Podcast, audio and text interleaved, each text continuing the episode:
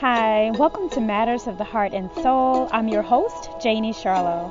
Matters of the Heart and Soul is a podcast to raise awareness and awaken humanity to all that is within. We want to be a beacon of light on your life journey.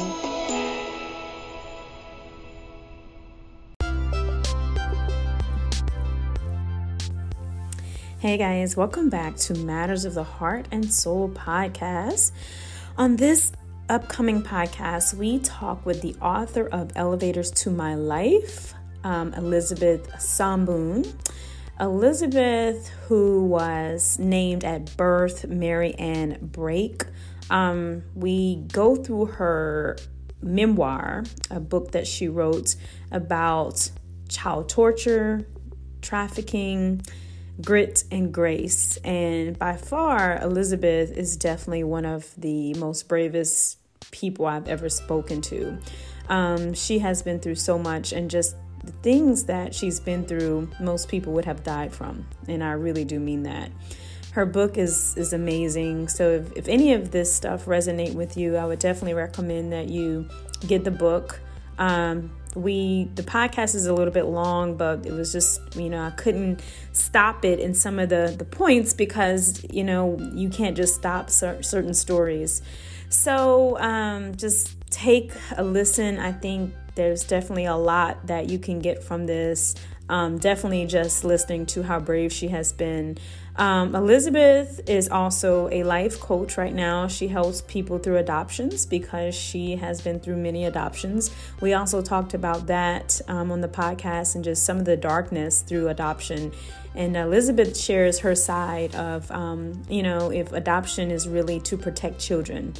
So um, the podcast is very interesting. Um, you can definitely find her book on Amazon, um, and just just take a listen. And uh, see you guys on the other side.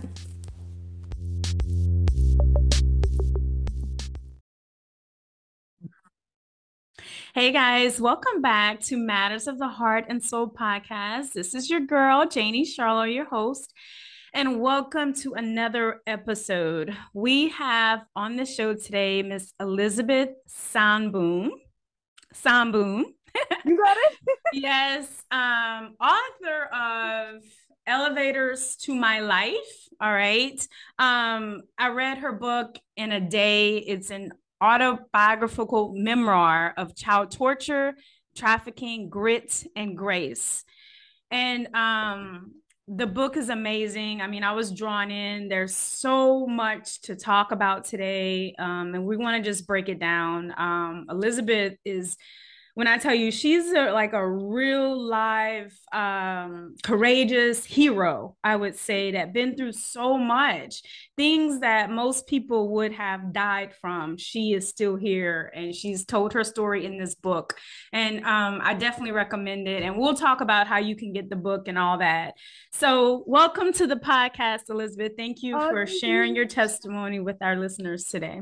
Well, thank you so much for having me, Janie. I really appreciate it. You are such a sweetheart. And, you know, I'm so glad that we were able to do this like very last minute. And I am so proud of you for getting through the book. Like that, to me, that's an accomplishment and a half. But I, I'm just, I'm just so honored and, and just so blessed to be here and just to be able to, I guess, encourage, you know, your listeners and, you know, encourage you as you're going on through this podcast, you know, journey and, just getting all of these amazing guests. So that's just super powerful. And I'm really, really proud of you. And I'm just so thankful that you allow people to just, you know, use this space to connect souls and and stories. That is such an awesome gift, sweetie.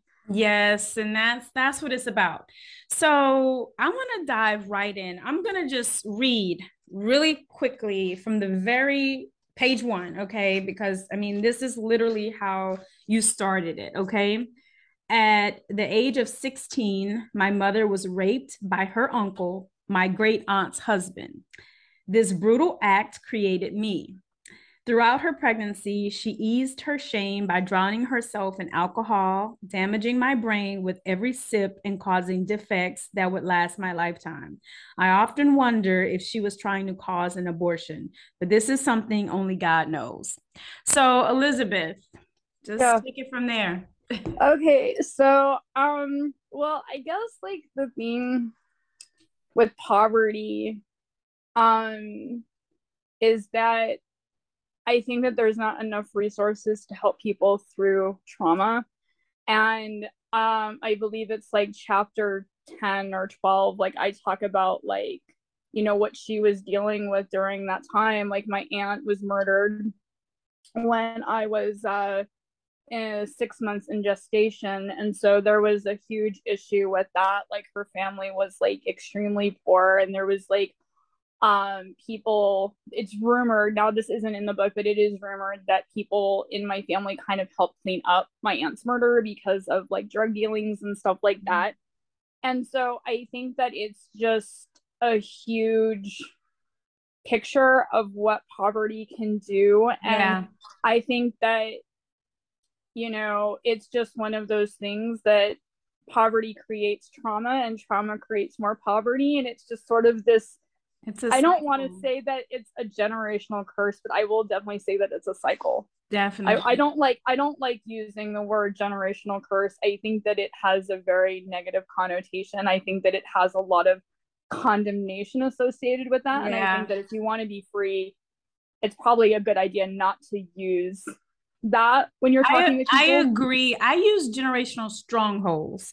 I don't. Yes, that's don't, a good word. I, I like that word better than curse because, like, a yep. curse is like there's no, you almost don't get an outlet from it. But yep. generational stronghold, that's a better that's a better word because you can break free from a stronghold but how do you break free from a curse right? So i like that word a lot better so yeah I think, I think you i think you're onto something. Yeah i um kind of just doing some of my own self-healing and stuff like that. I, I came across that there's strongholds that you could break yeah. off and you could be free. So mm-hmm. tell us about so clearly your mother was raped by her uncle which mm-hmm. created you right mm-hmm. yes um and in short and later in the book you kind of said that it just all came out that you had fetal alcohol syndrome right just mm-hmm. later on so yep. earlier was that not was that not picked up on or well there's sort of a mixture of diagnoses that i have so um i think it I think by God's grace, I don't think that I ended up with necessarily fetal alcohol spectrum disorder, as doctors have said. But more recently, I got diagnosed with autism, which makes a lot more sense to me mm-hmm. because, like, I mean, just from my book, like, I ended up writing it in four days. And I have like a psychologist friend, and he's like, you know, that it's not very normal to be able to write a biography photography in four days. And like I've always had like this thing with like words and like putting stories together and stuff. And like I'm super, super honest. And so I think that I think what doctors thought was like FASD, I think was kind of misdiagnosed when I was younger as to having Asperger's. But by the time I got kind of the pieces of Asperger's had kind of fit in, like I had already published the book because this was a more recent diagnosis, but I'm thinking that it was probably maybe even a mixture of the two. Yeah. But I definitely am more sure that I have like Asperger's than fetal alcohol spectrum disorder because a lot of people that have who are adults that have fetal alcohol spectrum disorder, most of them cannot live independently. Most of them don't know how to drive. Most of them. And so I'm like, okay, well, I don't think I necessarily have fetal alcohol spectrum disorder, but I definitely have autism. So. I, I think, yeah, yeah. So for people who don't know what Asperger's are, can you explain briefly what that is? It's, yeah, it's like, it's a neurodivergence in the brain. So it's sort of like, how to explain it? It's like, so there's like, it's like high functioning autism. So, um, you know, I'll wake up one day and I'll like, like, oh, like I want to wear this outfit, and my skin is just like, nope, you're not putting that on today. Like it's just not, nope. Like I'm really sensitive to noise. I'm very sensitive to um sensations like anything that's like on my skin. I I like you know when I sleep it's almost like you know I have to like sleep a certain way. I'm very routine oriented and I kind of am I go into like a little bit of a shock mode when my routine is a little bit disruptive because like I don't know how to handle it. I'm not so great in social settings, but I'm extremely extroverted, but sometimes I can be extremely like introverted where I'm like, nope, I don't feel like going out. I don't feel like dealing with this. So, and I really had to learn social cues.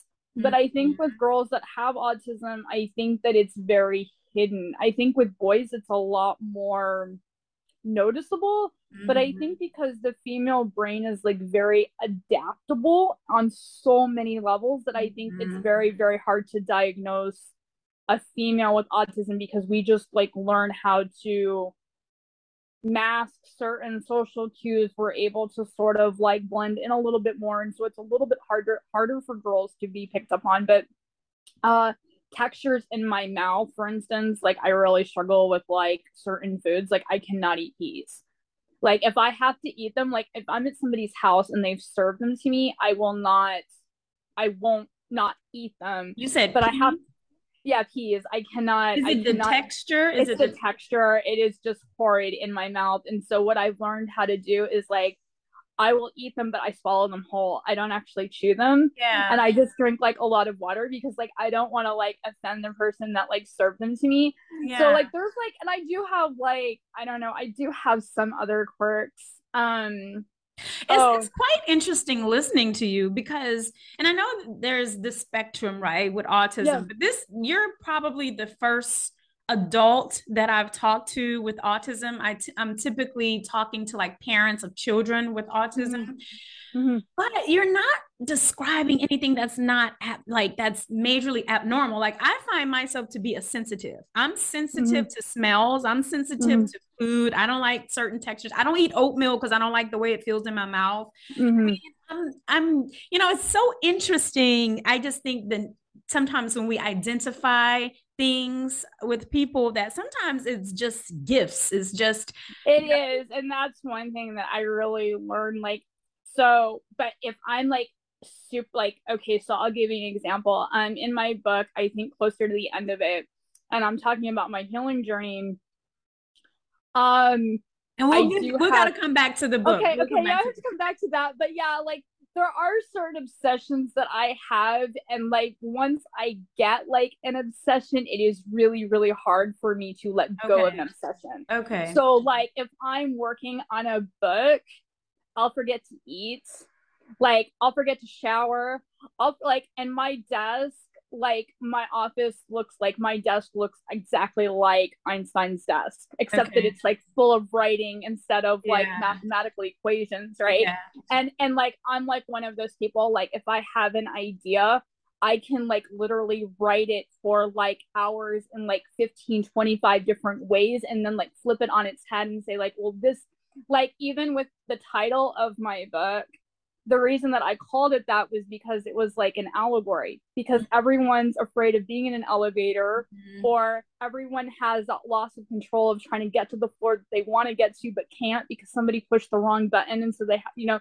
So it yeah. was something that everybody could relate to and my husband asked me he's like how the heck did you come up with that? And I was like well it is sort of like the way that life goes. It's like an elevator to to all of these different things. And he's like but you wrote an entire book on this like really basic like allegory. He's like not so many people so it's things like that that like people will just be like how did you like i can write a like a book on like just like small things but it's just because of the way that my brain works. It's not necessarily that i have a disability it's just that my brain works really differently and i have no filter.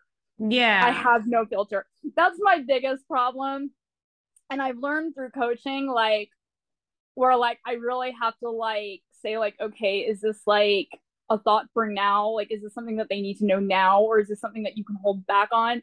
Because with a coach, that is like a huge component, and I was I really had to hone in on that and yeah. be like, I've really had to learn how to bite my tongue. Yeah. And so yeah, that that's one thing that with, with having autism, that's like another thing that I really struggled with with a long time because I'm just so honest. Yeah. I am so honest. And so I, I just I, I think we need I, more honesty. I think we need I don't know.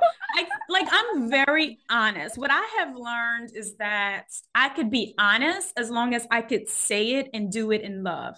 And I think yeah, that's the part of the autistic brain that doesn't work so well because like I'm honest to the point of like it's so blunt that it's like like it was funny because like I was talking to like this per- like when like for instance if I'm like on Facebook or something I literally have to ask myself like okay that okay I'll give you an example perfect example. So we were watching a movie. My husband and I were watching a movie. And I really did not like the antagonist of this particular movie.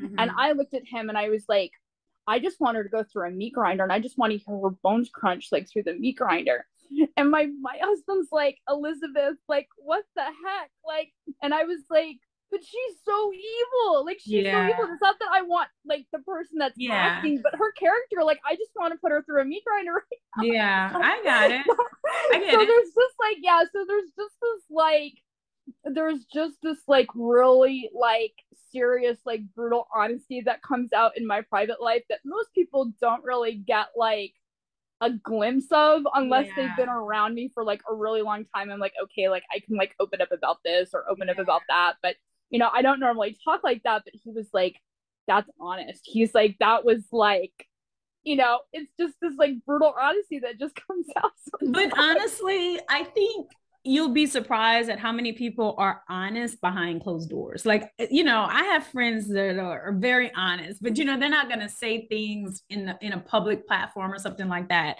So right. I find that to be pretty normal anyway. But well, I'm glad. Yes. All right, let's get to the book. So let's start in your three-year-old self um, because you were mm. very descriptive about that in the book. Mm-hmm. Um, mm. Let's talk about that with your mother. You were actually born Mary Ann Bleak Break, right? Break, yep. Mm-hmm. Yeah. Mm-hmm. Um, and then of course you were adopted along the way, and the name was changed. Mm-hmm. Uh, but let's talk about what happened to you between three and four years old. And then what town did you grow up in?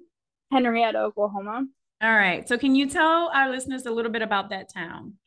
Okay, so if you guys are very familiar with the remake of Footloose that was originally done in, I don't know, whatever year that was, um, with Kevin Bacon a uh, long time ago now, but they remade that movie.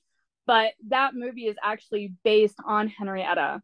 Henrietta, um, it, for a very long time, it was um, it was illegal to dance there until I believe 2017 or 2018. It was illegal to dance. Wow. But they had some really bizarre way of doing things. So, you know, anything that was like happening that was like bad behind closed doors, it was like, okay, that's just their problem as long as it's like not being brought up into the open. So everything was like very hidden, everything was like very closed. It was like religious like rigor on the outside, but whatever happened be closed between closed doors, it wasn't going to be something that they talked about unless it was something that they thought was sinful or evil, then it was going to be brought out into the light, right? Mm-hmm. So in my case, so to give you an example, the doctor that delivered me delivered my mom, delivered my grandmother. So it was like generations. Um, my family had originated from California and they had come in from the potato famine in the 1800s. Mm-hmm. My great great great great grandmother did the trail from California to Oklahoma four or five times in horse and carriage. So this is a very old town. It was an old mining town. Um, it's based on um, the town is actually kind of built around Indian reservations, some burial grounds, a lot of um, sorry, I get choked up when it talks yeah, about like when I talk okay. about racism, mm-hmm. but there's a lot of um racism. yeah. And so for instance, like the town library, um so funny. I can talk about my own story, but then when I talk about like other people's trauma, I can't handle it. So mm, weird. But you know, it was, it was, it was, um, it was the town library. The, it was the town library, and it was used for you know hanging black people, mm. lynching them. Did you and, um, witness um, that? Did you? No, I okay. didn't. So that's just a part of the history of the town. That's a part of the history of this town. Okay.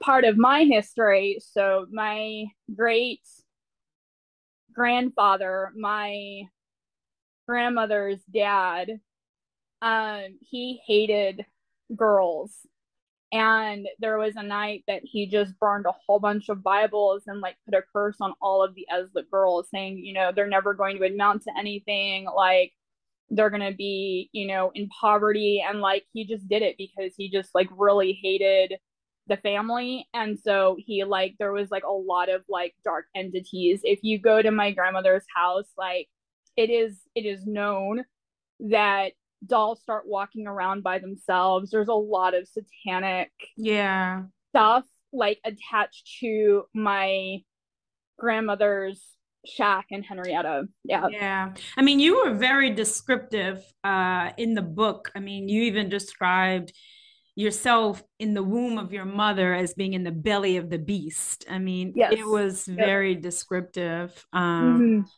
so can you tell us a little bit about what, how did the, how you were sold for money, basically? Yep. Okay. So what happened was, is, um, so to give you a little bit of backstory, the person that's on my birth certificate isn't actually my dad. He was my deceased aunt's fiance but he kind of wanted to kind of have something like to remember my aunt judy by so he hooked up with my mom temporarily and he decided to put his name on my birth certificate but he's not actually my dad so is that who you're now but you were but your mother was raped by your yes uncle. yes Yeah. she was raped okay. but we don't know if he knew that or if she lied like it but it was it was confirmed by my grandmother because my editor actually like did like huge long interviews with her. Okay. it was confirmed that she was raped but she never actually told i think she was trying to pass me off as this guy's kid right? Because i think she was just really ashamed of it. So they were together for a little while i think like eight or nine months and then he was like I don't want to have anything to do with you. Like, you're nothing like Judy. And so my mom was single again. And then when I was two, she found this guy and she had had an affair with a cop. And it was actually the cops. My brother is actually the, the policeman officer's son. And this guy knew that, but still wanted to claim him as his own. But he hated with a passion, he hated girls. So I didn't like him very much. Um, I was super avoidant. Again, me being honest, me being brutally like, I wasn't even as a kid, I was not going to play that game of like, I'm going to attach because, you know, I feel like attaching or it's the right, excuse me, the right thing to do. No. Mm-hmm. So I wasn't attaching to him. And my mom was growing really concerned because she wanted to marry this jerk. Sorry, that was kind of me. The guy. Okay. Yeah. It's the guy. Got so it. we were we were we were having this conversation on my bed. And my mom said to me, she said, Mary, I need you to like John. And I was like, I don't want to. Right. And she's like, but you have to because like our financial position like really depends on it and she's like you want me to be happy right? And i'm like i'm like yes mom. I like or actually i called her linda at that time. I was like yes linda like i want you to be happy. And i looked at her and i was like all right. All right. I surrender. I will attempt to attach. And you're about so, four right at this time? Yeah, yeah, yeah. I'm about three. I'm about three okay, and a half. okay. so i jump off the bed and my little bare feet hit the floor and i jump onto the couch and we were watching a movie and a commercial had come on and I had kind of did this with my arm. So I'm sitting here and I wrap my arm kind of like around his neck. He takes a cigarette, lights like lights it to my skin. I scream. My mom takes me to the hospital And the doctor said, Well, Linda, this is a third degree burn. This isn't accidental. He said, I really should be calling social services. I should call the police, but because, you know, I know you and I delivered you, I delivered her, I delivered you, and I delivered your mom, I'm not going to say anything. And she went back. I don't know how she did it. Like honestly, I, I don't. But you know, mind in your three and a half, four year old mind, what is this telling you?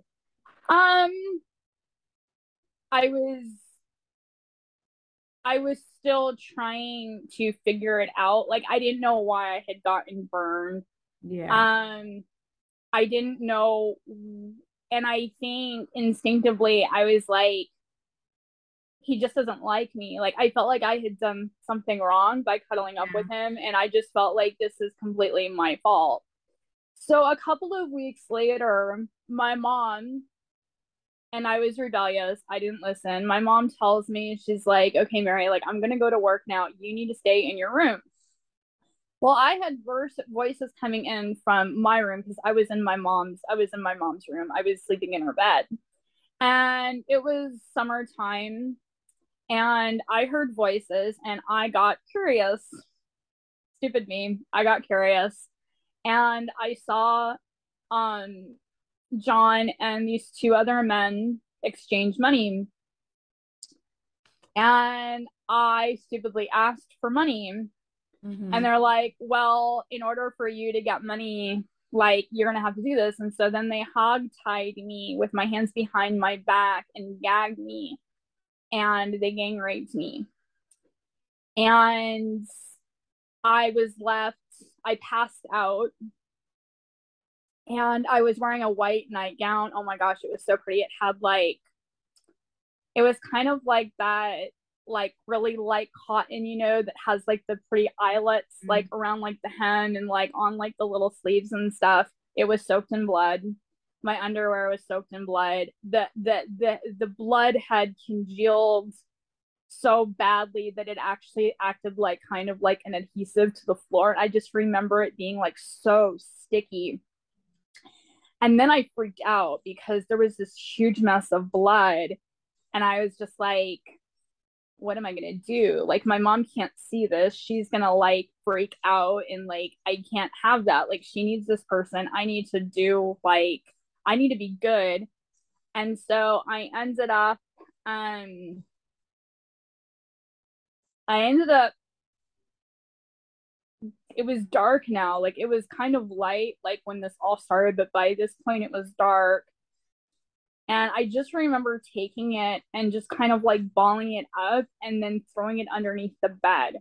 Mm-hmm. And I don't know I don't know what else happened, but um from that night, I don't remember too much about that night. I don't know if I had just gone to bed or what, but um, a few weeks later, um, after that, um, neighbors and my mom noticed that I was bleeding profusely. I was wearing pads at this point, and um, I was just I wasn't even playing anymore. Like I was just complaining of like really severe um stomach trauma. Like I just felt really sick all of the time. Yeah. And the what happened, the reason that they found out was because so he had raped me one time in a closet and he was removing this like blue carpet. And there's all of these adults around, and I'm stamping my foot and saying, Mommy, mommy, where's my blood? Where's my blood, mommy? Like, where did it go? And one of the people that was in that circle knew my grandmother. Mm-hmm. And she talked to my grandmother and she said, We have suspicions that she's being trafficked. Like, she's not leaving the house, she's wearing pads, she's not ever outside anymore. And all of these men are coming and going from the house. Yeah. And my grandmother was like, okay, like she's she's being trafficked.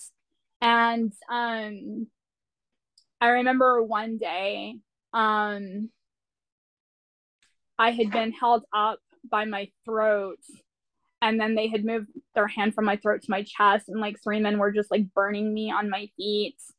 Um i had images of having vaginal sex with him with my mom being in the shower. I have images of child porn.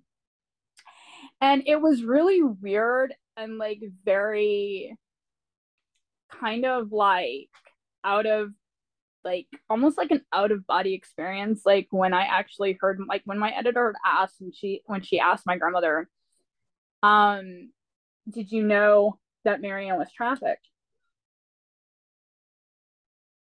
And she said yes. It was kind of surreal. Yeah. like it was like you know it was very very surreal in that point and i actually told my editor i was like look i don't know if i can handle this entire interview with you interviewing my grandmother i said so I'm gonna, I'm, grandmother knew or your mom knew? Everybody and like my grandmother knew for sure. Okay. And the doctor knew some stuff was going on. Yeah. And my mom's best friend knew because she reported us to the Child Protective Services of Henrietta. So essentially what happened was is my mom had gotten a court order saying that if she did not show up on this given date, that there was not going to be a chance for her to fight for custody. They were just going to automatically remove us. This was like an emergency court hearing that she had to attend. So my mom, not wanting to face charges, obviously, because, you know, there was already a whole bunch of like doctors' reports and stuff like that she ended up fleeing from Henrietta, Oklahoma, and then she had gone to San Antonio. Okay. And so that's how yeah. you guys escaped that part. Yes, that's how we escaped that part. Yes. Okay. So just to recap, because yes, that's I mean, I know that's tough, right? That's a very tough mm. spot right there. Mm-hmm. So um this was your mother's boyfriend, right? But he was the father of your your brother, right? or no? All right, guys. So we had a little technical difficult, but I was just recapping what Elizabeth just said. So um, this was your your mom's boyfriend. Yes. Your brother's father. Was he your your brother's father or no? He was my brother's father on paper, but not okay genetically, Got not it. genetically. Got it. And that was that... actually her husband because they actually got married. Like okay. she actually married. Yeah, she married him. Okay. Yeah, she did marry him. And it kind of started with just one day you were trying to connect to him and he burned you with a cigarette or cigarette lighter. Yeah. Mm-hmm. That ended up in a trip to the hospital. The doctors yes. were very suspicious, but kind of the town that you're in, everyone's like, we'll just let it we'll just let it pass this time right? Right yeah yeah. Then um your one day your mom goes to work. She tells you stay in your room elizabeth. But curious three and a half four year old elizabeth does not do that. She comes no. out. She hears some men talking and exchanging money. Yes. And that is when you were raped. I was three. Yeah i was yeah and i was three. Yeah that was now at, at that time? Was this a vaginal rape? Was what type of rape? Um i believe i believe it was both because um i just it was like it was i'm not sure if it was both or if it was i know that it was the one because like there the, the blood was yeah the blood was so bad. Like yeah, it was so it was so so bad. And the thing was too is like it wasn't just like a little bit. It was like to the point that I was wearing like adults like feminine products. And where where were you getting adult pads and and how was no um, noticing that you were wearing adult pads like at so three and knew, a half years old they they knew that i was wearing them because um i had them in my underwear and it's really weird too because um when i got adopted into my first family she was like really suspicious because i was all i was meddling with her pads and i knew exactly how to use them mm-hmm. and she was like this is kind of weird. And i knew exactly like how to put them in the trash can. And like i, I knew exactly what they were for. Yeah. And um i think this is where my mom's friend kind of was like this isn't normal. Right. like there's something seriously messed up with this. And i remember like you know when you talk about I'm going to be a little bit graphic here, but when you talk about like pelvic flooring exercises and Kegels and stuff to like strengthen your pelvic flooring after childbirth, ever since I was a little kid, if I laughed too hard, if I ran too hard, if I did anything like even when I sneezed, even as a kid, four, five, six, I would pee my pants. Yeah.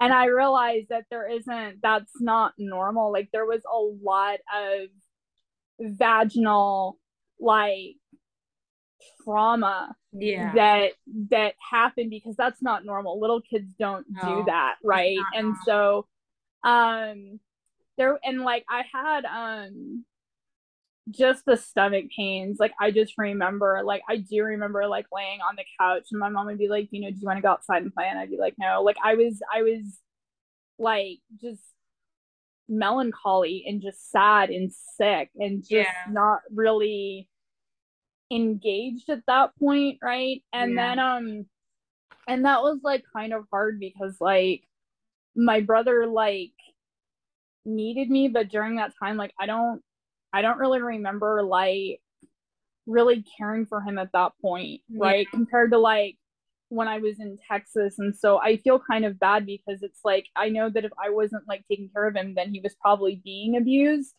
But during that time i just i don't really remember what was happening with him. Yeah and you talked about that in the book because you here you are a four year old and you were trying to look out for your baby brother who was maybe one and a half at the time. Yeah mm-hmm. and i was like this young baby who's a baby herself four years old here she is trying to mother another baby. And it's amazing um, just how you were so descriptive with that. And and it's it's amazing how you you all your survival skills just really kicked in for you to survive this stuff. And it, it's amazing. So mm. let's move forward okay? So someone does report this to child protective services mm-hmm. your mm-hmm. mom decides to run to mm-hmm. texas mm-hmm. you're now in texas and how do you go from there living with family into now going into like a, a I guess through adoption yeah. Okay. So family? my aunt, yeah. So my her aunt and uncle. So my great uncle and my great aunt, not the people that raped her, some a, a different different right. relative. They had a teenage daughter named Darla, who was the same age as my mom. So they took care of us for a while, and really bad stuff started happening. So um, uh, so my brother um, was just being completely neglected and yeah. he was being starved. I was living off of dog food. But I, I remember managed... you mentioned that like you guys were yeah. just whipped for no yeah, reason. Yeah, we were just like we were just like barely like surviving and like it was hard for me because like I could I could change like his like his wet diapers were like not so much of a problem for me to change, but man, the poopy ones like I would get like poop like yeah everywhere. Like I just I don't know why I couldn't figure it out, but like it was it was like easy for me to like change him. And then what I would do is there was like a dresser that was like next to the crib. So I learned how to like crawl up the dresser and then I kind of like learned how to sort of like belly flop from like the dresser into the crib to like change him and I would like pretend to read him stories and stuff and I would pass like milk through sometimes like the the crib bars. And I would mm. come out and tell that like I would I would tell like people like either my mom or who was ever in the living room I would be like you know Clayton Clayton pooed like Clayton like like his diaper needs to be changed. And they would just kind of ignore me. And then I would just do the best that I could changing it um I, I failed so bad like i failed so bad. but you do i mean you've processed that you know that that was never well no i mean i mean i'm thinking about it now and i'm like come on like how how well do you think a four-year-old would really be able to change a diaper like that? You know but at yeah. the time at the time like i just felt so like you know so helpless. And so what sometimes I would do though is like if it was getting like really, really chaotic in my house, I would give him piggyback rides out of the house and we would like and I would have like I would take whatever food I could because at four I knew how to open up um can like cans like with can openers and stuff. So I knew how to do that. Um I knew how to get the milk from the carton into the bottle. It, it was a mess, but I learned how to do it kind of.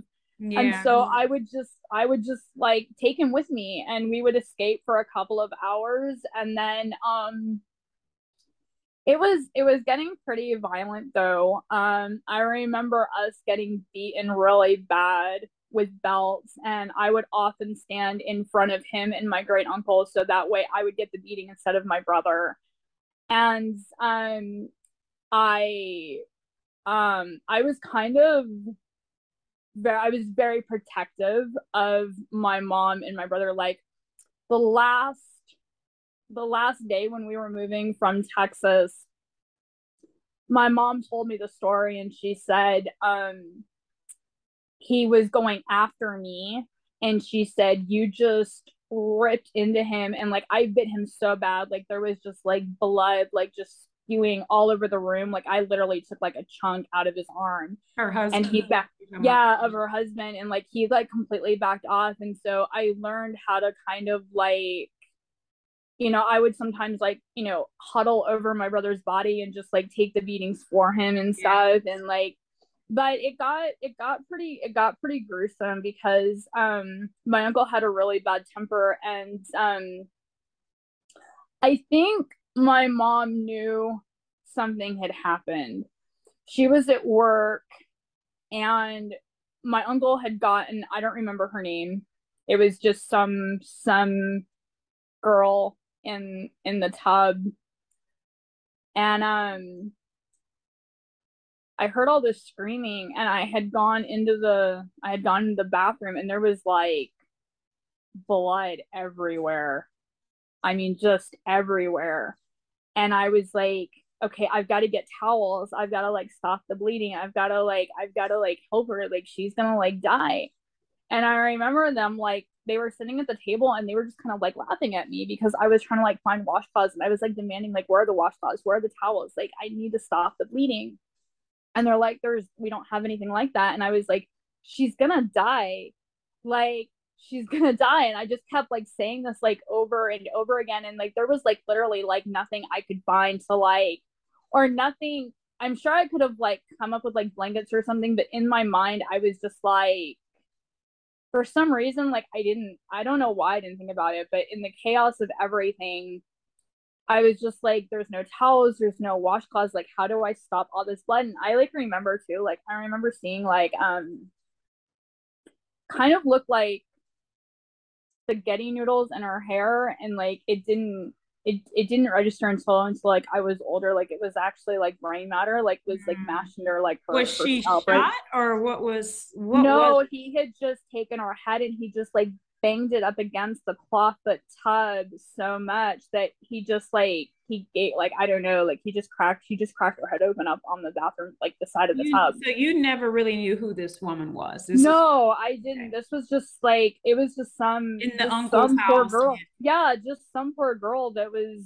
probably there at the wrong time, wrong place, and yeah. so she calls me over and she's like, Mary, Mary, she's like, it's it's okay she's like there's nothing there's nothing you can do. She's like i'm gonna go to be with jesus now. And i was like no you can't unless you're gonna take me with you. And she's like no you're too little like you can't go. Mm-hmm. and she's like can you pray with me? Because she's like i'm about to die. Mm. and i just remember praying with her. And then i remember like a whole bunch of cops just like came into my house and like there were there were two there were two cops in in, in the in, in the in the bathroom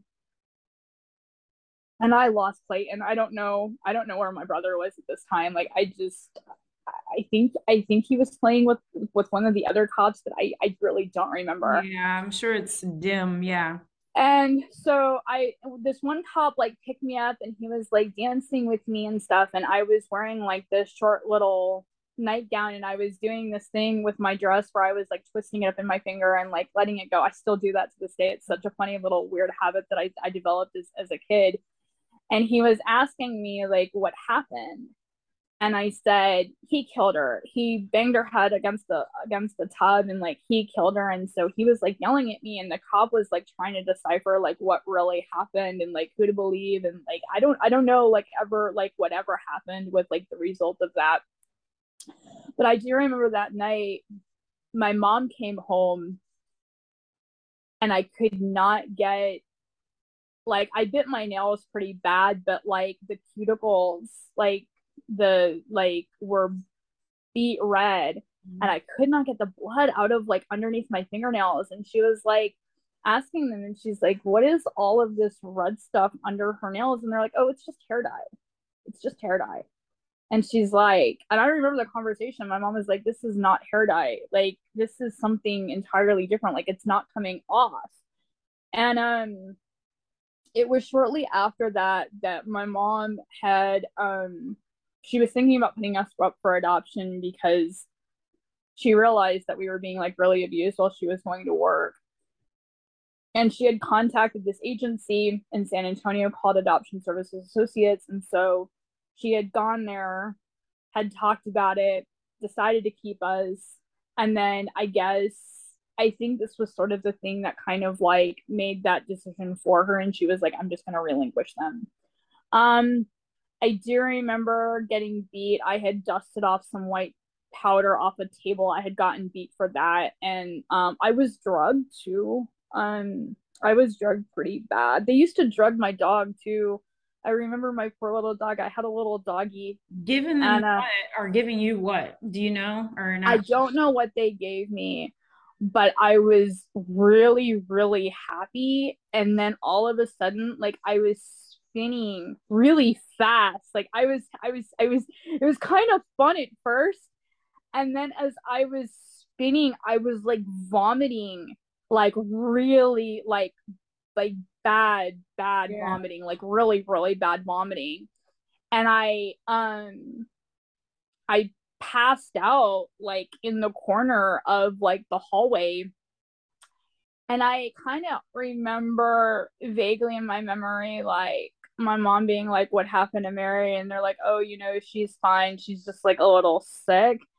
And I just kind of remember my body being like really limp as she put me into bed. I don't know what they gave yeah. me, but it was it made me unconscious. I know that it made me it didn't it, like I didn't have the ability to speak. I could hear like auditory sounds, but I couldn't move. Yeah. So I'm not sure I'm not sure what they gave me. I'm thinking it might have been crank which is it's like it's like methamphetamines because my mom was taking methamphetamines at that time and she actually had a drug dealer that was coming to her house mm-hmm. and her name was uh, linda too and so there was like there was a lot of drugs that yeah. that you know i was going to being... ask you the adults that were around you i mean drug addiction was there anything else i know you said there was still dark energy dark entity like was there anything else you could could in hindsight um figure out i know poverty like was there anything else that while the adults around you were just just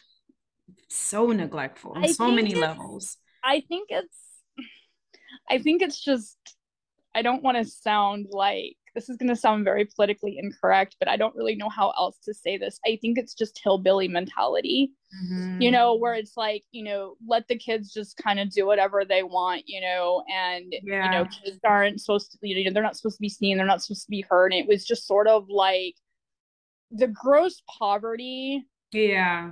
That, like, like, I'll, I'll fast forward a little bit. So I brought my grandmother up to Canada for a little while for three months and like she didn't know how to use a knife or fork she didn't know how to use an elevator she didn't know how to use an what escalator. year was this uh 20 2013 2014 wow and okay. she just her just like she'd never seen an Asian person before.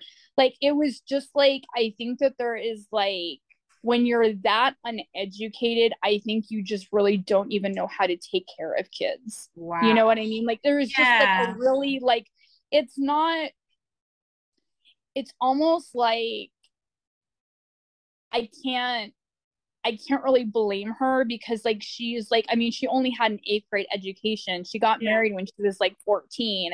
She had 7 kids. Yeah. So it's like how much how much education, how much you know how much have you developed intellectually? How much have you developed yeah. emotionally yeah. to be able to really step into this place of what's right what's wrong if you still have a mentality of a 14 year old right? yeah, for sure. and so there's this i think it's it's it's just it's just that mentality of kind of like 1920s kind yeah. of thing that is just I mean, lack of, of education, lack of knowledge, mixed with extreme poverty and uh and closed-minded, you know, not yeah. not yeah. wanting to know better. Yeah, is another too. thing. So I understand that. So let's fast forward because I tell you guys, it's a, it's an amazing read. You know, it's a really good read. I mean, I was drawn in and I want our readers to kind of get some good nuggets out of here. Um, Elizabeth, she is adopted into a family who has uh, fertility issues. And I really want you to touch on that because I love that you said that, you know, for adoptive parents, like it's not going to adopting a child is not going to fix your marital issues. It's not going to fix infertility you know it, it's not going to make you happy. So mm-hmm. know what you're getting into when you're adopting a child. Mm, yes um i have to say like you had asked me in my email you're like you know i wanted i wanted your views on adoption. And i have okay out of all of the people that I have encountered in my life, I think I've only approved like maybe four or five people in my whole life and been like, you would make a good adopted family, or you would like, you would. You have children of your own, and yes. we got to touch on that. That yeah. you have also put up for adoption. Yeah, we'll come back to that, and I tell you, we'll come back to that. We yeah, I mean, it's Elizabeth's story is a very. I mean, it's it, it shows you how strongholds, generational strongholds. And if you don't understand and you're not conscious or aware of what's happening, how these cycles just repeat and repeat and repeat and repeat. I mean, her story, like I said, is one of bravery. It really is. Um, so I think that okay, I will be I will be very bluntly honest. I don't think that interracial adoption is the best for the child. I think that it's I in for see the, that. Yeah. And I, I think, think we get ourselves when we when we don't. Like we yeah, say, oh, yeah. we could just yeah. love them, but that's not enough for a no, child to know no, who they are. Not.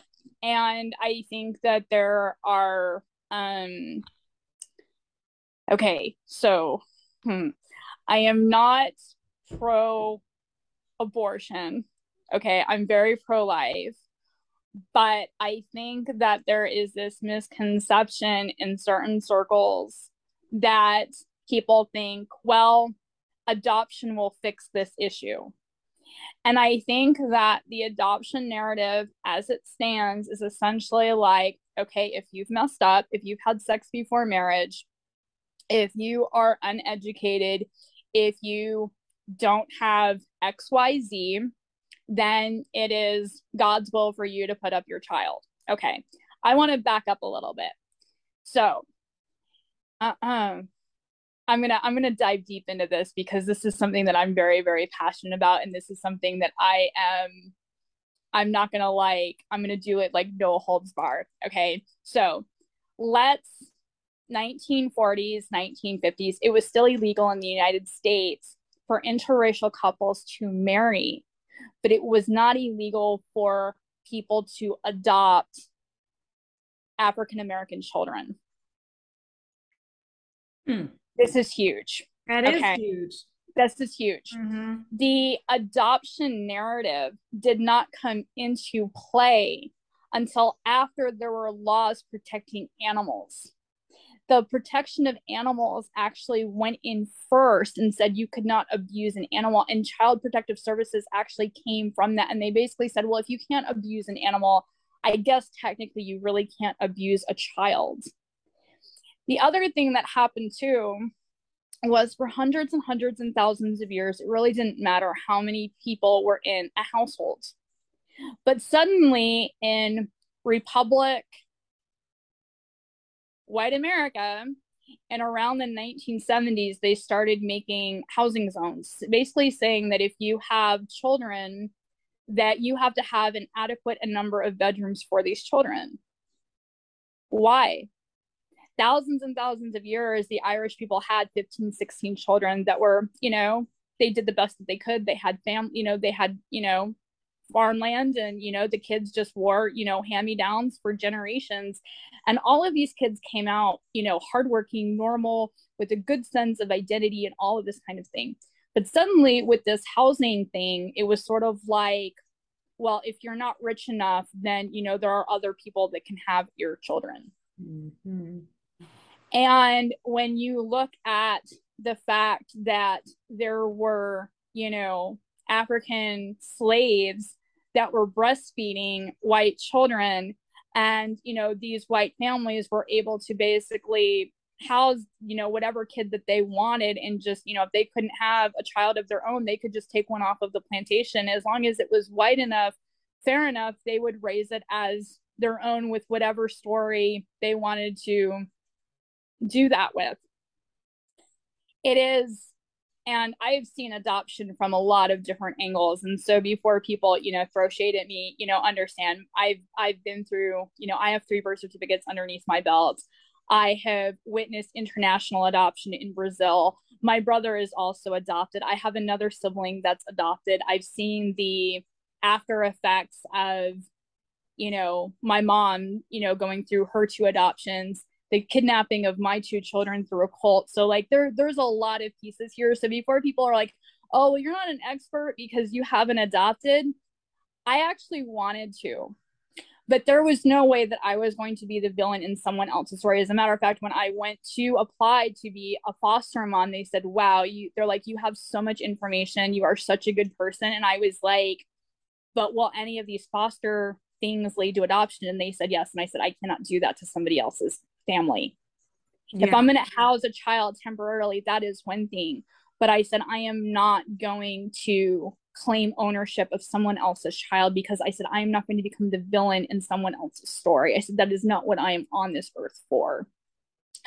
The other thing that you have to understand too is why is there why are african american children cheaper than caucasian children and we're speaking on adoption prices yeah we're talking about adoption prices and you can actually google it there are sites that you can go to and there so are it is actually that's interesting because i've never you know i'm i have a, a, my own son you know that i gave birth to so i've never gotten into adoption and the price mm-hmm. and the cost but i, I know mm-hmm. people who have you know went through that process so is that current today? Yes. Yes, it is actually. It is. So it why is, actually, is it cheaper? Um, because Caucasian children are more in demand, and the the the sickening thing behind that is because wealthy people are afraid that oh my gosh, this is so hard to talk about. It's I so hard. I know what you're gonna say though. It's Go so ahead. hard. It is so hard. Like I can talk about my own story, but when it comes to like racism and like the, the way that the world is, like I have like a harder time yeah. talking about that kind of stuff. When it comes about like other people being bullied and other people being like demonized i have a really hard time talking about it because it like i don't know it does something to me i can talk about being sexually trafficked all day long but when it comes yeah. to like other cultures and other people's beliefs and stuff, I have a really hard time like talking about it. But there is this stigma that says that if you have an African child, African American child, that there is a higher chance of them being drug addicted. There's a higher chance of them being um, addicted to coke. There's a higher chance of them being addicted to methamphetamines. Hmm. And so most people want the Caucasian baby And so organizations have said, well, because there is such a need for African American children to be housed, which makes no sense to me considering the fact that the laws essentially set it up that way. When yeah. you look at the laws and how it's stacked against socioeconomic backgrounds, it's just it's it's really frightening. Um, and so they're like, okay, we'll knock off like it's literally ten to thousand ten thousand to fifteen thousand dollars cheaper to adopt a black child than a Caucasian child. Hmm, that's interesting. And the thing that that that the thing that really like irritates me is the fact that you have people that do GoFundMe's for their gotcha day or their adoption day, mm. but then when you have females that are saying, you know what, like I've been left, I've been abandoned. Can you help me? It's always like, we'll just put your child up for adoption because that's God's will for you. Mm. Wow. And this is my comeback to it. It's like, if it was God's will for you to have that baby, then He would have put it in your uterus mm-hmm. with your husband's sperm. And it should have been, if it was really, you know, in the plan for you to have a child. Yeah. And a lot of people think that that means that I'm anti adoption.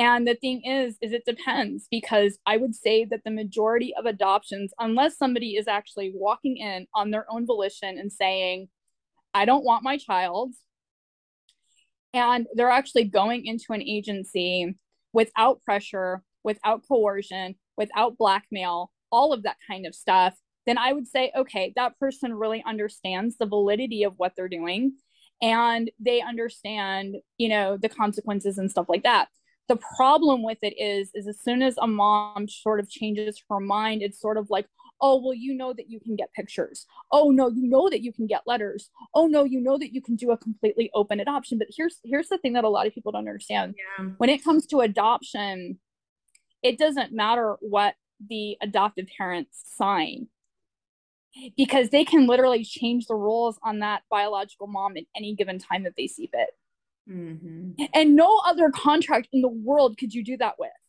If I sign a contract with my editor that says I'm going to get 35% of that commission and they don't follow through with that 35% commission, I can go to a lawyer and I can say, you know, they broke the contract, they're responsible, you have to pay me that money back. But when it comes to adoption contracts, yeah. it's like, oh, well, if we decide that, you know, for whatever reason we don't like you anymore, we can just stop doing open adoption. We can stop doing visitation. We can stop doing letters, and we don't necessarily have to send you pictures if we don't feel like it. Yeah, and adoptions are typically private agencies, right? So they yes they have their and if you want guidelines. Look, yes, and if you want to look at why there have been so many abortion laws changed over the last six months, it is because adoption agencies have gone to the like the people of power mm-hmm. and said we're not getting a fair cut of the baby industry. Mm-hmm. and so essentially what they said was is you know this is going to allow people to make we can make millions of dollars through adoption.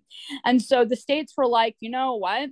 Technically we get more money through the state through adoption. Why? Because we have to employ social workers because we have to employ lawyers because we have to employ you know psychiatrist and therapist and all of this other stuff. But the reality of it is, if that doesn't scream that adoption brings trauma, I don't know what else does. If people yeah. are willing to put billions and trillions of dollars for all of these agencies to sort of suddenly pop out out of the middle of nowhere, and there's a huge, huge huge billion trillion dollar industry on adoption tourism that nobody else wants to talk about. Wow. You've enlightened me today uh because again if it's not really you know a part in your backyard it's something you, don't look at and it's something yeah. I, I, just never really dived into but you've mm-hmm. really enlightened me today so let me ask you do you feel adoptions is it to protect children or is it to make no money? it is it is it in in in okay i will i will tell you this so, a lot of Hispanic people that are dealing with immigration, and if they are in a loss of housing or if they're in a loss of resources and they, you know, are just considering going to an adoption agency, one of the very first things that adoption agency will say sometimes, and a lot of times, is saying, well, if you don't give us your child for placement, we're going to report you to ICE. Wow. And it is it is literally to give the upper middle class and the higher 1% children and it whatever cost that comes at it doesn't matter. I actually read a book called um, God in the Alley. If you have not read this, it's an amazing book. It's written by Greg Laurie and I have this book completely memorized. In the very end, I think it's on page 27 or 28. Um, no, uh, like 127. It's like at the very end of the book. Mm-hmm. He's talking about all of these homeless people taking communion. And he said there was one lady that was taking communion. She had sold her child to a human trafficker in Toronto for $500. She sold her baby for $500. And it was really interesting because I made a prediction to my husband. I said, mark my words. I said, now that, and I, and I actually made like Facebook videos about this too. I said, mark my words, people. When all of these, you know, when abortion ends, I said there are going to be more and more sites or more and more people trying to put up their children for adoption to get money. I am in an surrogacy group, and within the last two months of Roe versus Wade being overturned, I mean, it's only been like a little bit of time.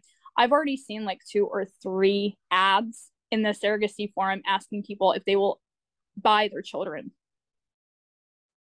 Buy them. Buy them. Yeah. And when you have people saying, oh, can you please do a GoFundMe because we need $25,000 to adopt? But that same single mom needs $25,000 to adopt. We will tell the biological mom no but we will put money towards fundraisers and right. all right. of that kind of stuff for right. an adopted family.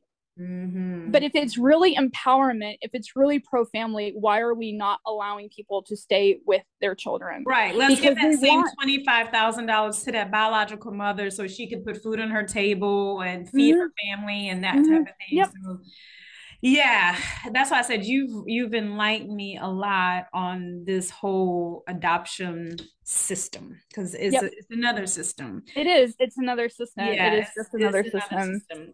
All right, so we have to keep moving. Otherwise, we could talk all day. There's again, get her book, Elevators to My Life um where are you at today? Where are you at today um well it's kind of funny um so you know um i went through this massive mm, rigmarole of my life and um i was in a really abusive relationship 10 years ago and where I, your two your two kids your biological no, kids. that, okay. that that's a totally different situation. So i got married and i'll i'll go i'll briefly skim over that. So at 19 i had met this guy over the internet. He was super amazing.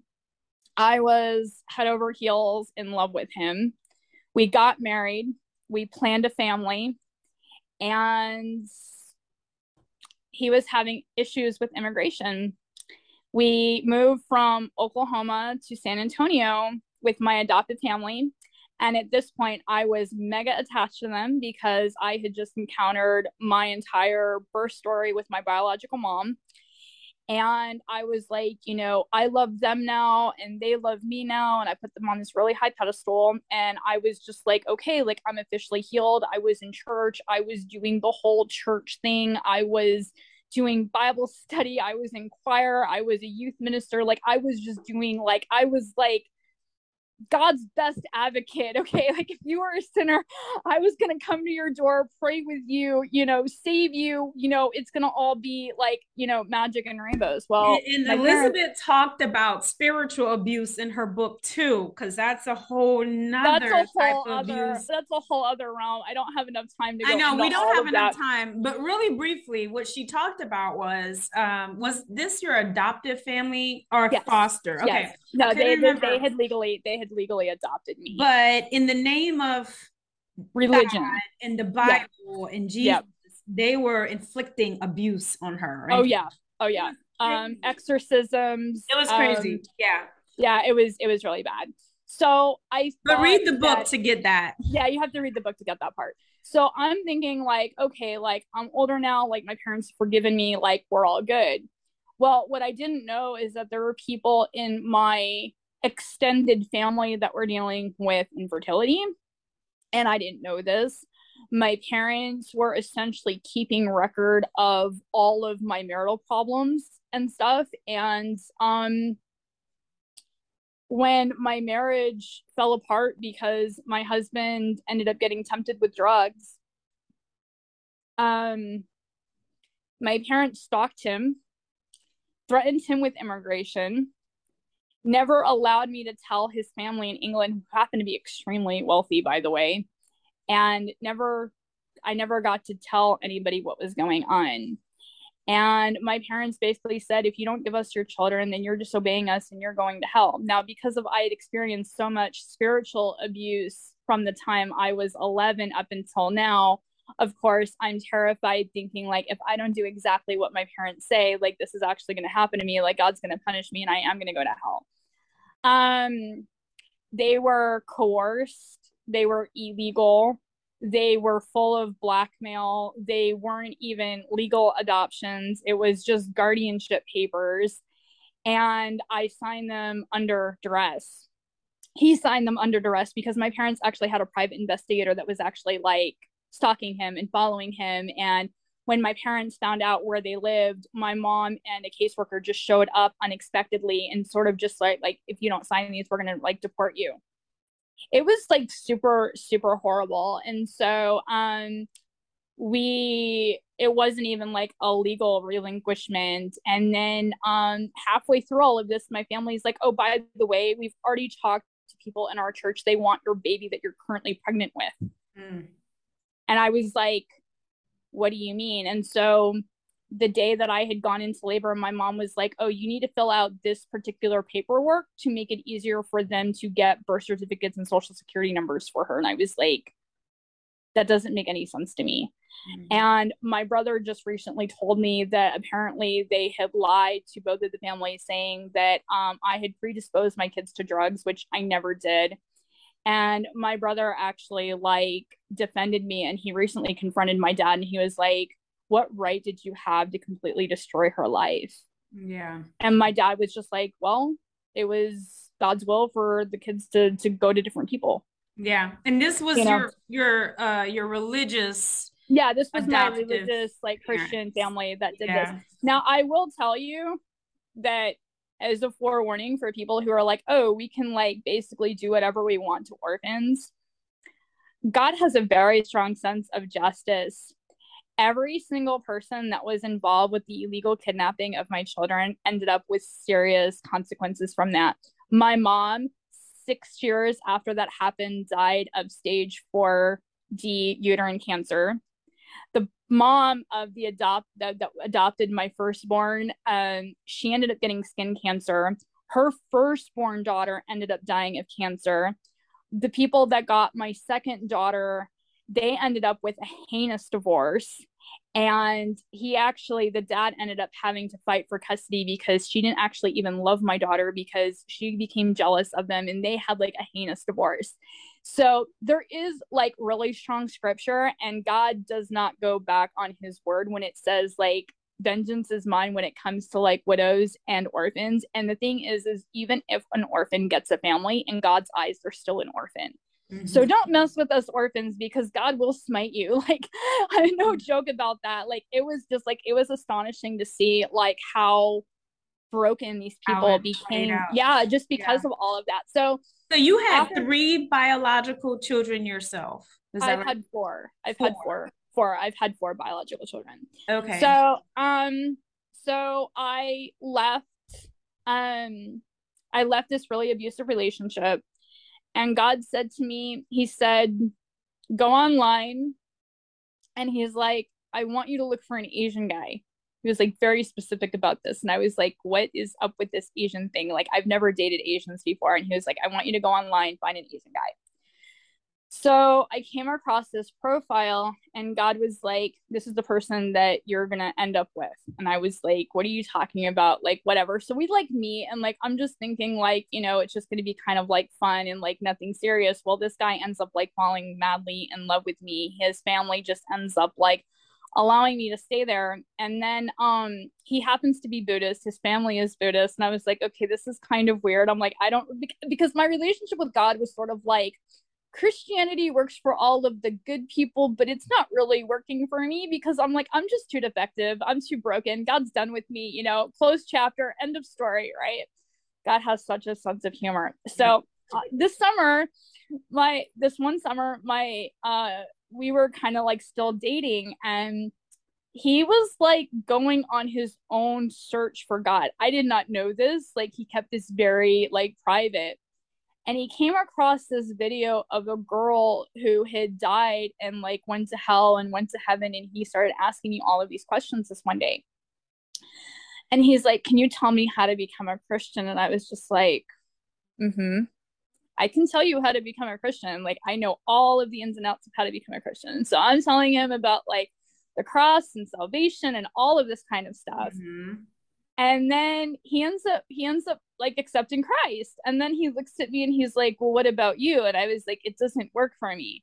I'm too defective. Like you're fine. Like you're going to heaven. Like i'm not sure what's happening with me but good luck with that and he's like well don't you think that you should pray like isn't this like a really good time to pray since i just accepted the lord and i was like I guess like I was yeah, so, yeah, like, yeah, yeah. Not like it's not that I was mad at God. I was just trying to figure out like if I was so close to him with everything that happened with my kids, like why didn't it work?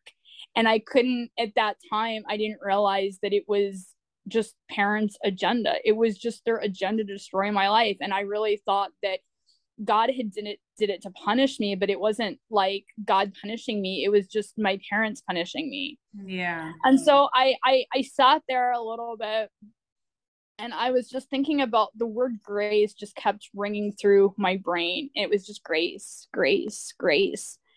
And I was like, I'm not sure if I can accept anything else right now, God, because this is like all so heavy for me. But the grace seems pretty light. I think I can carry that much for right now. Yeah. And so I just accepted grace and I was like, okay, like I accept grace and I accept your forgiveness, and somehow you're going to make this all make sense. So I pray and like we had like some really weird like stuff happen. Like we saw like angels in the room. Like it was like a very spiritual yeah. like heavy spiritual moment right? Mm-hmm. so after we're like done with this like two days later my he goes brendan says to me he's like well don't you think we should get married? And i was like mm uh-uh. Like not this girl. I'm not getting married again. Like i was like nope nope nope. And so i was like okay god I was like, if it's your will for us to get married, I said, you're going to provide a way for us to pay for this wedding without going into debt and without asking his parents. Well, God has a very clever sense of humor and he uses the weirdest things to heal us. And so I was looking for photography jobs in New York because I don't live too far from the United States border on the New York side. And I happened to see this thing that said surrogacy. We need surrogates. And I'm like, well, you know, I've already like, you know, gone through, you know, pregnancy and like I'm really healthy and I haven't done drugs and all of this kind of other stuff. And so I became a surrogate. Now the funny thing about this was is I didn't know this at the time, but the people that I gave a surrogate for, her mom was like this really huge hardcore Christian from Florida. Mm-hmm. I happened to deliver the same day that I got married the first time when I was 19 with my first husband that I had the two girls with. Mm-hmm. She walks into the delivery room and she says, By the way, she's like, God told me that your soul wounds are healed today. Mm. Wow. And we got married two weeks after that. We got baptized and we've had like this amazing journey. I'm out about to do another surrogacy. I have a business now my book, um, Elevators of My Life, won an award. Uh, it won an Impact Award for 2021. Um, I do life coaching. I've done uh, speaking for anti trafficking. I've done like a whole bunch of stuff for people. Um, I'm just really compassionate. I love helping people. Um, you know, I'm, you know, I just, I really feel like God had like a bigger plan in all of this. And so um you know i talk you know and I, I i help families that have adopted you know kind of go through like you know how should they do this and how should they do that? I do that on um sometimes on friday i join like a clubhouse group that you know deals with adoption. Um you know i, I write for great resource for it. Yeah. Um, so god just like took this grubby little life and he was and it's so funny because like the shack the book the shack it's like so memorable for me because like I was literally brought to a shack, you know, like literally like two miles like from the hospital. And, you know, I grew up in a shack and like it was it was so profound. And so I always tell people like don't allow your shack moments to define your fu- your future because you never know what your future is gonna hold. And um you know, I'm just really thankful that I healed. Um, one of the key components that I used for healing was Holocaust survivors. I spent seven months, over 10 and a half thousand hours, you know, watching the Holocaust like stories and movies and documentaries and kind of what led up to that. That was a huge, huge resource for me. And then suddenly I was just like, okay, God, like it's done. And I was just able to surrender the pain yeah. and um, just really allow love to embrace me and, and, encompass me. And it was just like, okay, God, this is exciting now. Life yeah. is great. I'm okay. It's joyful. It's all gonna work out, right? Yeah. And uh, you know, and it's crazy because like just the amount of people that I've been able to share my story with, like coming from this place of healing and going through all of that, it definitely is a testimony of what grit and faith and grace will will, will, will get you and like how much mm-hmm. God loves you and you know this whole thing that you know god is for you even if life is against you because sometimes life is not always for you life is really messy it can be really devastating but god but by grace god is faithful in the mess right and so um you know i've just really um I,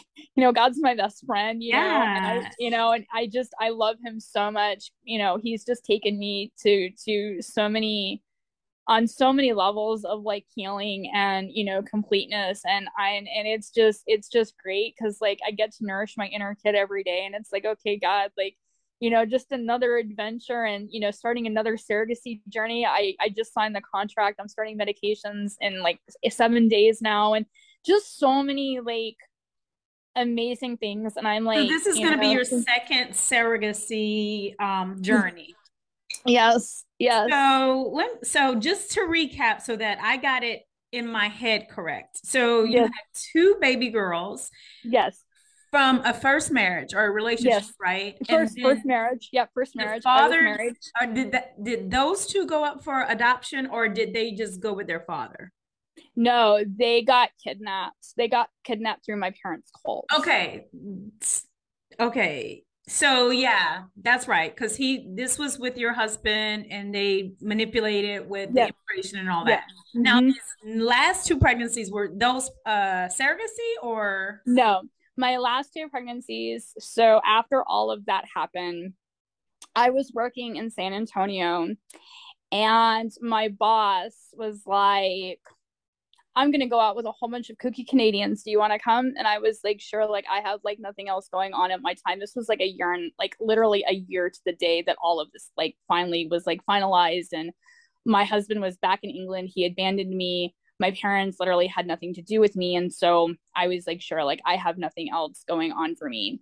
So I met this guy. He was 15 years older than me. I okay, was 23. That is in the book. Yeah. Okay. That is in the book. Yeah. And he was, you know, I was 23 and I was not thinking anything romantic. Like I'm like, you know, I'm just here to like for like a dinner thing, but right. he was like really, really fascinated with me. And I told him the very first night that I was with him, I was like, I've been through a lot of stuff. Like I am not in a place to be married. I'm not in a place of like really good mental stability right now. Like I've just gone through a lot and I literally told him in one single breath well up to what I knew at that point. So like, you know, I told him about my kids, I told him like about my family, I told him like I told him like all of this stuff. And he was like, "My gosh, he's like, I want to keep you. You're really honest." And that was kind of what attracted him like that's why he was attracted to me because I was just a super honest kid. I mean, I was 23. I was a kid. Like literally, I was a right. kid. Mm-hmm. And um but I was I guess he thought I was gorgeous and um you know kind of trophy wife-ish, not that I fit the the stereotype for that right. at all. I mean, I'm not blonde, I'm not tall or anything, but you know, he thought, you know, wow, like I get like a 23 year old. And so I came back. I so I flew to Canada. Um, he met me uh, December 20, uh, November 27th of 2003. He met me. He flew down again December 1st. And then I flew back with him December 6th and I just like moved in with him. This is like how like it was a very, very fast relationship. Yeah. And um being in Canada, getting on birth control is like really complicated. And so I ended up being pregnant and he really wanted me to have an abortion because I was like super sick. And I was like, no, I said, I'm keeping this kid come hell or high water. Like it's my kid. Um, if I die, I die. Like it's fine, but like I'm I'm not having an abortion. And so I was praying and I was like, okay, God, like just make me better. And within like 72 hours, like I was better. And then we had a baby. And for the first three years of our marriage, like it was good until I started having flashbacks and until I found out that I was because in one day, in one day, I found out that I was conceived out of rape. Yeah. And incest. And then in that same 24 hours, I also found out that I was sexually trafficked. Yeah. So the trauma was coming up to it was it was just so much. And I didn't know what to do with it. Yeah. And it's like you know, to go through all of that in a 24 hour period, like your psyche is not meant to handle that. Yeah. I don't care who you are. Like if you find out like truth like that, like you're gonna be completely different. Yeah. And um he had a lot of sexual issues and he just kept pushing my boundaries sexually. And the more I said no, the more broken I was. And then when I said yes, just because I was saying yes, it was like I felt like I was being raped, and then he raped me legitimately, which I talk about in the book. He raped me legitimately after I had just been previously raped 24 hours prior. And I just, I broke. Unfortunately, I broke. And I think by that point, I had just gone through so much.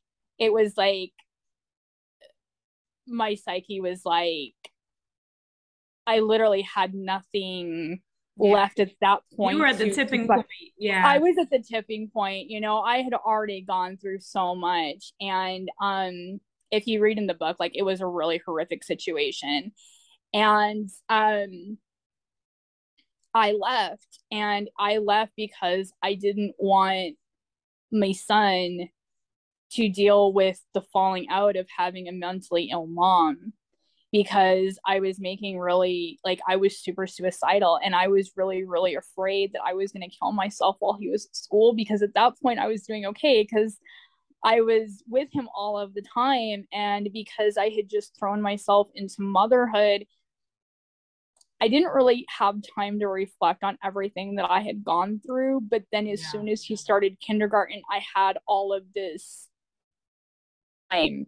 And I didn't want to homeschool him because I had so much trauma from my own homeschooling experience. Yeah. And I was like, what the heck do I do? Because yeah. I knew as soon as he started school, I was going to start like falling apart. But I also knew that I had so much trauma from my own homeschooling experience. Like, I didn't think that I could, e- I didn't think I could emotionally homeschool him well without having triggers. And I felt like I was kind of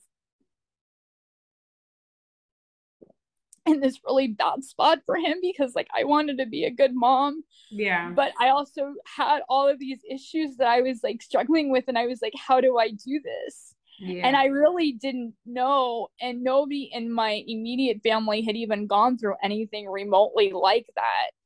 And my psychologists were sort of like, well, it's just a miracle that she's still here and my husband's like, well, you can just get over it and just deal with it and be present. But then it was like hard because I was also a single mom for like half the month because he was a pilot. So there was like all of this, like, I literally felt like I was in a pressure cooker. And then I was being raped on top of that, which was also like eroding my self esteem. And kind of causing me to have even more trauma and I quit. And I feel so ashamed of that because like I, I I think back and I was like you know if I had just tried something different if I had done something more if I had just had more faith like maybe I could have made it work. But then at the same time like I realized that like God doesn't really want you in a marriage where you're being raped anyway right? So like there but I do have like this conflict because you know, I think about my son and I'm like, you know, it sucks that you are in a broken family because of essentially me and having, you know, broken mental health because I could have just been like, you know, I could have just gone with it and, you know, just, you know, but because I had sexual issues and I was saying no all the time, it, it kind of went into rape. And so I just, it's a really hard, um, that's probably like my biggest yeah if i had one regret i think that's like my biggest regret that i didn't heal fast enough for him to save that marriage and to save yeah. him from well, from dealing with that time on healing and you it was so much i don't think you even processed at the time you know even no. now it's it's still a lot to process and to to understand, you know, as you talk about it, you know, those emotions come up. There's still so much there. It is because it's like, you know, and I've and I've talked to my son about it and I was like, you understand that like I didn't want you to find me dead because I was really, really struggling with suicide. Is all and your kids now of age? They're all of age now, or mm-hmm. um? So I had a, one child out of um. I actually did end up having a child out of rape during this time and I tried to co-parent with my rapist. Like there is like this thing inside of me, like I really hate to quit on stuff and don't know what it is. Like I just have like so much grit. And I was just like, you know, I was already feeling bad about like the relationship with my ex-husband and I was just like, nope, like I'm going to make it stay. But then um he came really he came too close to killing me mm-hmm. like really, really close to killing me. He ended up strangling me with a necktie and I couldn't breathe. And then he took his hands and then he like covered my mouth too as he had like the tourniquet around my throat. And I was like, I have to quit this. I didn't want to quit yeah. it, but I was like, I have to quit it if I'm going to like live because my son Scott needs me. Yeah. And um I left and um you know, I tried to co-parent with him for like a really long time and then it just became too dangerous and I was just like I have to let this go. Yeah. And I prayed about it. It was really hard for me. Like I prayed about it and God was like I'm not going to judge you. He's like, you know, you did and I wasn't going to put like here in Canada um adoption laws are extremely different. You can't just put up a child for adoption. Yeah. like you have to like you have to have like both parents sign like adoption papers. It yeah. has to be done very legally very ethically. And i was like i'm not going to just do that just because it seems like an easy way out for me. And i always seem to take the hard road even when it comes to like other people's feelings and other people's things. Like i'm not one of those people that i don't i don't make selfish decisions like on a whim like i really really think about like okay how is this going to affect you? How is this going to affect me? How is this going to affect the kids? And i really really really really tried to make that relationship work but i just realized like he was way too broken for me and i needed to be in a space where i could heal and just feel love. Yeah. So i haven't had like with my youngest like i'll be honest like because of his dad's messed up like personality. I haven't heard from him in a really long time. I think it's been about three years. Okay. But um I have a really tight relationship with my son. Um, you know, I'm about to do surrogacy and um the intended father was like, Yeah, like you can definitely be an aunt. So like there's gonna be like more like I think kind of like healing with that. So I think it's kind of interesting how God just like weaves all of these amazing healing journeys like even when we're broken and we you know we make mistakes you know um god is so i guess so faithful to cover our mistakes. Yeah. You know and that we don't have to live with that condemnation right? And that was the thing that i really had to get through because like for so long i was like well i messed up here and i messed up there and i'm just not getting this thing right. And i realize that it's not in the perfection that god cares about. It's it's in the gray.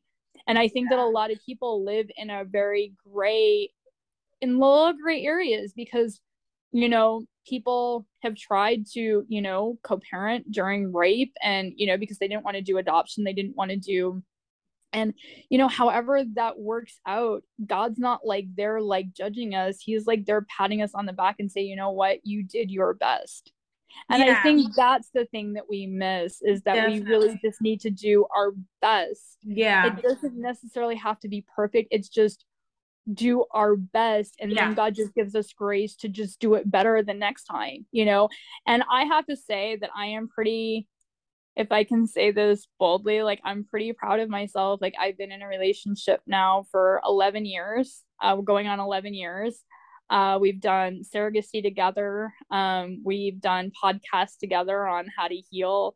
Um, you know i have a coaching business now and you know he supports me with that. And it's like wow like coming from a place of like complete brokenness to say that i've been married you know i can handle you know hold down a 10 year relationship you know almost six years you know six years of marriage like that's pretty that's pretty good you know that's yes, pretty good it's coming amazing. from coming from where yeah from where I've been you've you know? been through something that like I said would have killed many people you know? So and you're so proud of where you are. God God is God is gracious. Yes. God is so gracious. I mean like, and we so, gotta wrap up. I could talk to you for a long I know time, I know. but I we know how long this one's gone on yeah so Elizabeth I wish you a lot of uh, success Mm-hmm. Um, and Thank you. I wish you continued healing on this journey.